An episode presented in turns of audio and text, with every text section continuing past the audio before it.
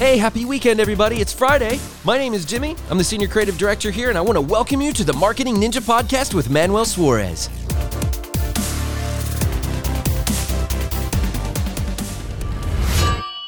So if you're trying to sell your e-commerce brand, the first thing that you do is you get on Amazon. That's a best practice right there because Amazon already has 100 million monthly unique buyers and you want to leverage that because building an Amazon, building a brand off Amazon on your own website, whether that's a Shopify or some kind of e-commerce cart, it's close to impossible to be profitable unless you have deep pockets because you're trying to create your own traffic. So Facebook will not make it profitable for you. I can tell you right now that we spend about a quarter million dollars on advertising every month on our NaturalSlim brand at this point, and we get a sometimes four, five return on investment, but it hasn't come. It, it hasn't been overnight. It's something that we've been building up for a long time. And the way that we got to the point that we're at today is developing an organic content strategy.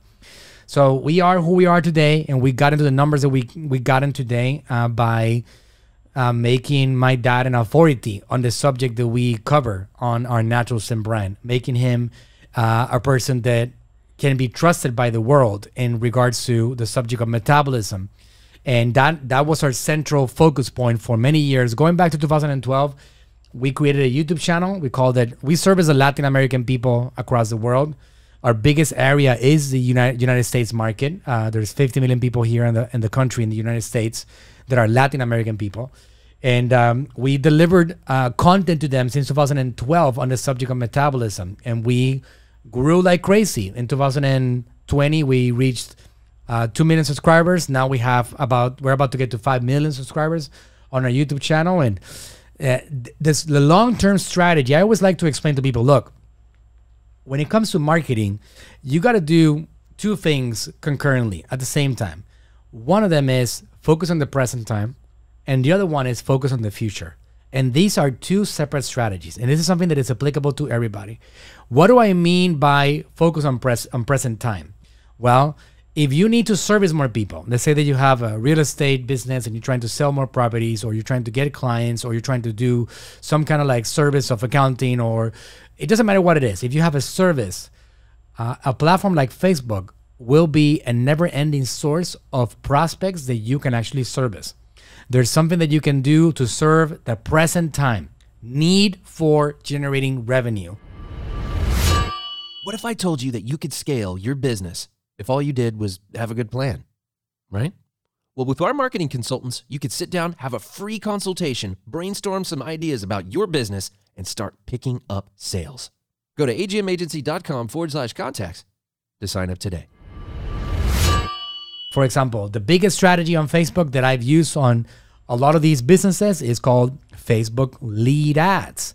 Uh, it's an objective. You can actually run an objective on the Facebook Business Manager as a, as a Facebook page, and you can try to generate identities, phone numbers, emails. You can try to get people that you can now contact and try to get them set up for an appointment, give them an inspection, an evaluation for free, some kind of like consultation, and try to get them on board on your services and try to get them to trust you. That's the present time. If you have a few products and you're trying to generate revenue, let's say you got anywhere from three to five to six products, you can create content around those products that are 15 seconds, 30 seconds problem solving content that is going to show people how your product can solve a problem for them somebody that has some kind of like shaving device for men, well, you show people how that product is so high quality and how it solves a problem for them. And then you create some advertising and run some campaigns. And ideally, you try to create some videos that now you can promote to cold audience that know don't know who you are.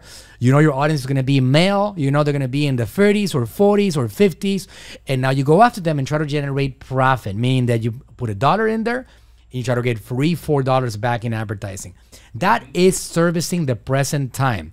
While you build the future, the future is the best way to build a business in this environment because it really does create sustain- sustainability and you actually get to build a real legacy. And building a future is omnipresence, omnispreading, putting your content everywhere, developing a content routine in which you're posting several times a day, ideally several hundred times a week, every single place that you got a chance to post on a routine, systematic, giving people value, not selling anything that is going to bring so much attention back to you that you're going to have an unlimited inbound marketing happening. And that is the future. And that's what I built successfully for a lot of the brands that I manage. So a combination of those two things are the winning strategy for any any brand that is trying to make it in this environment. It's Friday, so you got three new episodes dropping next week, so stay tuned for more.